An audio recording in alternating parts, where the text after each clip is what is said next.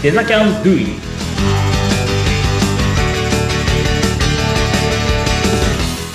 皆さんこんにちはデザインキャンパスの浜野ですアシスタント役の相本幸子です。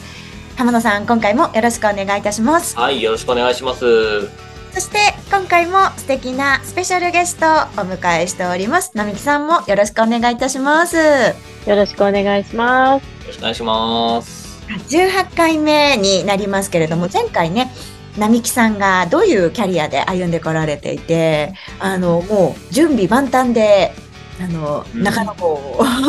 開校するまで実はすごく長い間準備されてきて夢があったっていうようなお話伺ってきたんですけれども、あの、はい。得意分野っていうところで、ディレクション、まあ、ディレクターとして活躍されているっていうこともあって、ディレクションっていうね、ところがあって、私前回も突っ込めそうで突っ込めなかったんですけど、ディレクションって そもそも何なの？何かっていう私わかんそうですよねないん。です。な、なんそうでか、すよね。便利にいろいろやってくれる とか。これで一般的、経営コンサルって何やるんだろうみたいなのと一緒であすよね。そうそうそうそう。本当にそのレベルで、どんな感じなんです近いかもしれないですね。そういうこう、わからなさ加減で言うと。かはいあの、ディレクションというのは、あの、このクリエイティブの分野で、あの、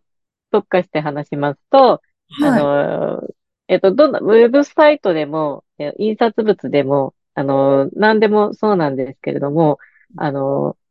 最初にお客様とお話をして、あの、こんなものが作りたいですって話を聞いてから、じゃあこれで行きましょうって言って、あの、デザインの提案とかして、で、あの、やり取りをして、じゃあこれで OK ですって言って納品するところまでのプロセスを、あの、絶対、あ、あお仕事を納品するまでの間があるんですけれども、で、そこの、あの、お客様とのやり取りだったりとか、コミュニケーションを取るところが、主にディレクションと言っております。いわゆる制作メンバー、チームの窓口みたいな、クライアントとの、まあ、パイプをこう作って、そこの窓口をしてくれるのはディレクションっていう感じですかね。へーうんなるほど。じゃあ、ディレクターがいることで、こう、プロジェクトが円滑に進むっていうイメージ。そうです、そうです、そうです。はい。はい。うんうん。これってどういう人が向いてるんですかね？あの、コミュニケーション力がやっぱり高い方はすぐに、うんあの、活躍できると思います。あ、人と人とのね、間に入ったりとか、繋いだりとか。うんああ。あと人が好きとかですね。ああ、それは大事かもしれないですね。うん。ううんん。じゃあちょっと、あの、もう人と話すのできるだけしたくないですっていうタイプにはちょっと違うかなって。そうですね。そういう方はちょっとこう、あの、職人的に、あの、うんこもって技術的なところのスキルを、あの、こう、高めていただくのが向いてるんじゃないかなと思いますね。そういう方は、こう、そのディレクション、上手な方と一緒に組んでいただいて、なるほど。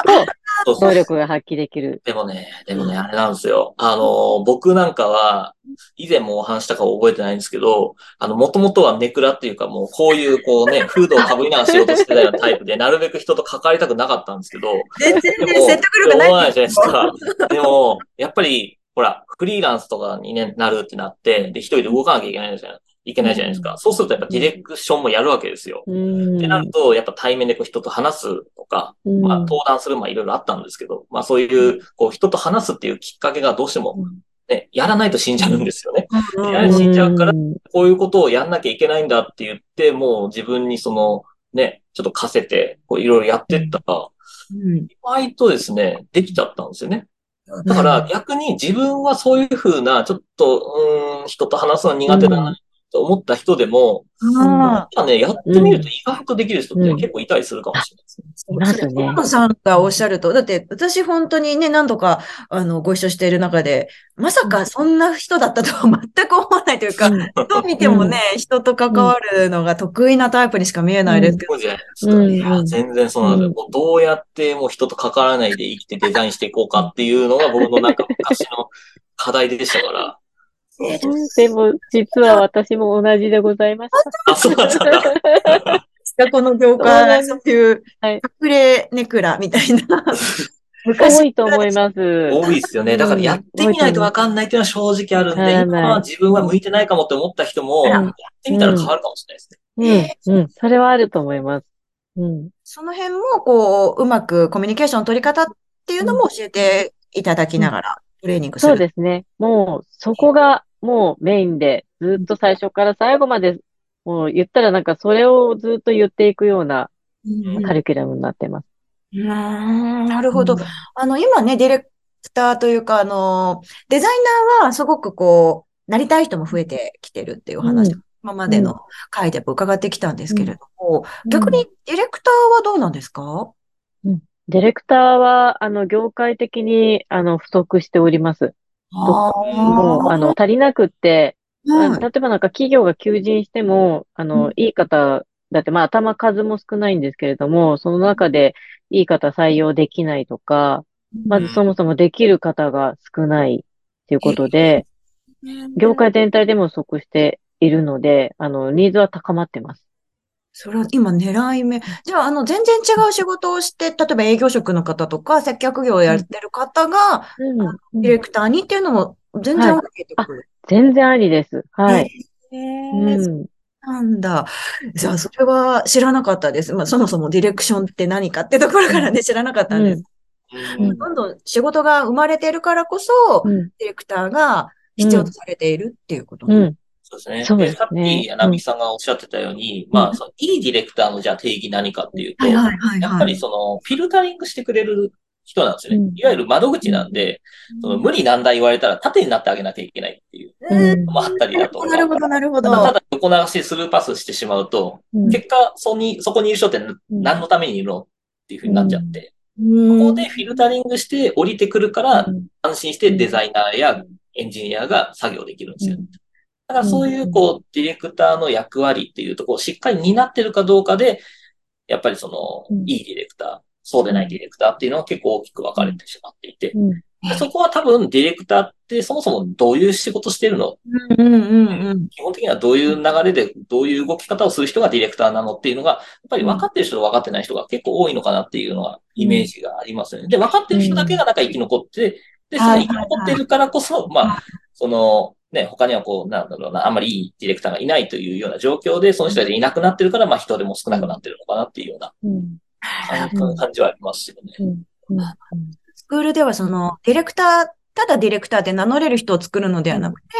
本当にこう、仕事を自分から生み出せて、いい仕事ができる、まさにみんなが求めるディレクター像をうん。作れるっていうイメージですかね。はい。まさにその通りです。あの、並木さんは、じゃあそういった気持ちもあってスクール立ち上げようと思われたんですか？はい。はい、そうですね。あの、コロナ以降特になんですけれども、あの、副業されたい方とか、はい。あの、あの、まあ、ちょっと全体的に、えー、リタイアメントで、あの、第二のお仕事を探されている方とか、あと、あの、もう転職という形で、在宅でできる仕事を探している方とかが、あの、増えたんですね、圧倒的に。で、それで、あの、デザイナーであれば、うん、あの、家で、例えば子供を面倒見ながらできるんじゃないかとか、自分の思い通りの働き方できるんじゃないかと言って、デザイナーさん、特にウェブデザイナーさんっていうのが、あの、ものすごく、ちょっとここ、一時期、ここ数年で増えまして、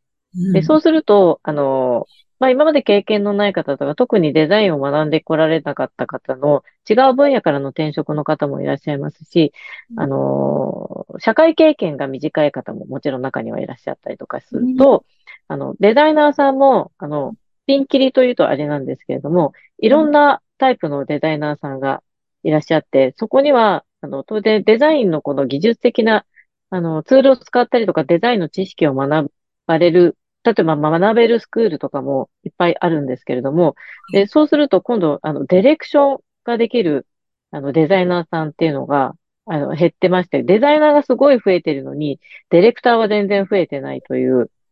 形になって、そうすると、あの、利用されるお客様が、なんか制作物を作りたいっていうお客さんがいたときに、はい。まあ、な、ディレクターに依頼をすればいいっていう発想の方がほとんどいらっしゃらないと思うので、デザイナーさんにまず相談行くんですね。はいでそのデザイナーさんに相談すればいいものできると思って、デザイナーさんに相談行くんですけども、でも、その依頼した相談したデザイナーさんがディレクションができないと、思った通りのものをあの受け取れなくて不満が残るとか、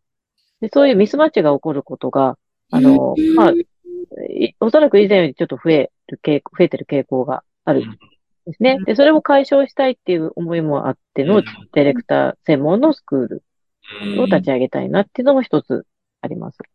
うーんなるほど。じゃあもう実際にそういう、こう、問題が起きているというか、困ってる方がいるのであればっていうことで、ご自身の経験も還元しながらね、スクールを立ち上げようと思われたわけですよね。はい。あの、前回にもね、伺いましたけれども、もう、そのスクールで使う教材は随分前から、もう何年も前から完成しているというね、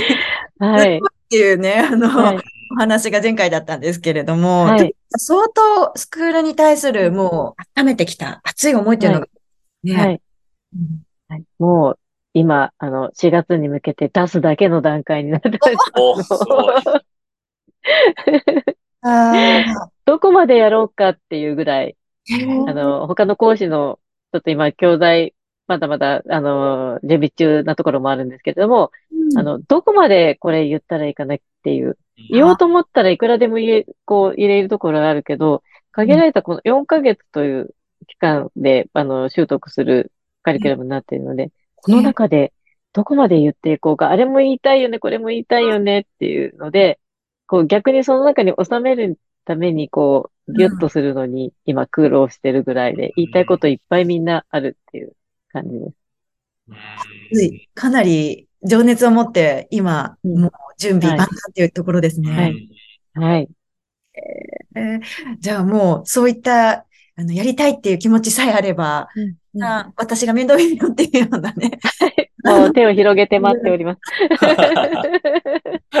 ね、教えるのもすごくお好きっていうことなので、きっと生徒さんもね、メリットがね、あの、たくさん感じていただけるようなスクールになるのかなと思います。今、ちらっとね、あの、4ヶ月間でどういうことをお伝えしようかなっていうことでお話出たんですけれども、そのあたりも詳しくね、次回以降で、あの、具体的なカリキュラム等も聞かせていただきたいと思うんですけれども、い。や、なんか、あの、並木さん、すごくこう、割と冷静にお話しされてるけど、内側がすごい熱い方なんだなって